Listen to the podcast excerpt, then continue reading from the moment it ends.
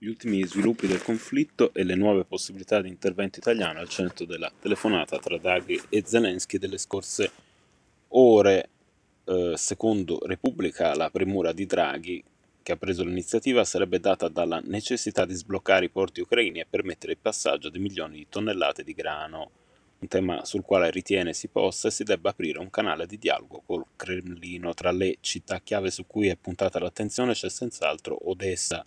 un reportage di Sole 24 Ore, descrive la situazione così come la sta vivendo la sua comunità ebraica tra voglia di restare in ogni caso e necessità di migrare altrove.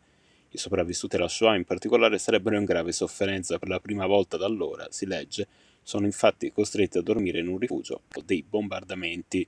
Su Repubblica si parla del primo anniversario della tragedia del Mottarone, soffermandosi anche sulla vicenda dell'unico sopravvissuto al crollo della funivia, il piccolo Eitan Biran. Vive con gli zii paterni e le cusinette nel pavese, si ricorda. Va a scuola, fa attività, prova a vivere un'esistenza normale anche se finora non è stato semplice, finito anche al centro di una disputa familiare, persino di un rapimento durato quasi tre mesi ordito dal nonno materno per farlo crescere in Israele la spia della violenza quotidiana di un'occupazione che si tende a dimenticare così Zero Calcare, il noto fumettista, in un'intervista con l'Espresso in cui si accenna a quanto accaduto alla giornalista Shirin Abu Akleh e alle tensioni verificatesi a Gerusalemme durante il suo funerale. Il settimanale sembra sposare la tesi diffusa dalla leadership palestinese definendolo un omicidio. Il giornale riporta la denuncia di un avvocato ebreo milanese che ha affermato di essere stato vittima di un episodio di antisemitismo da parte di due passanti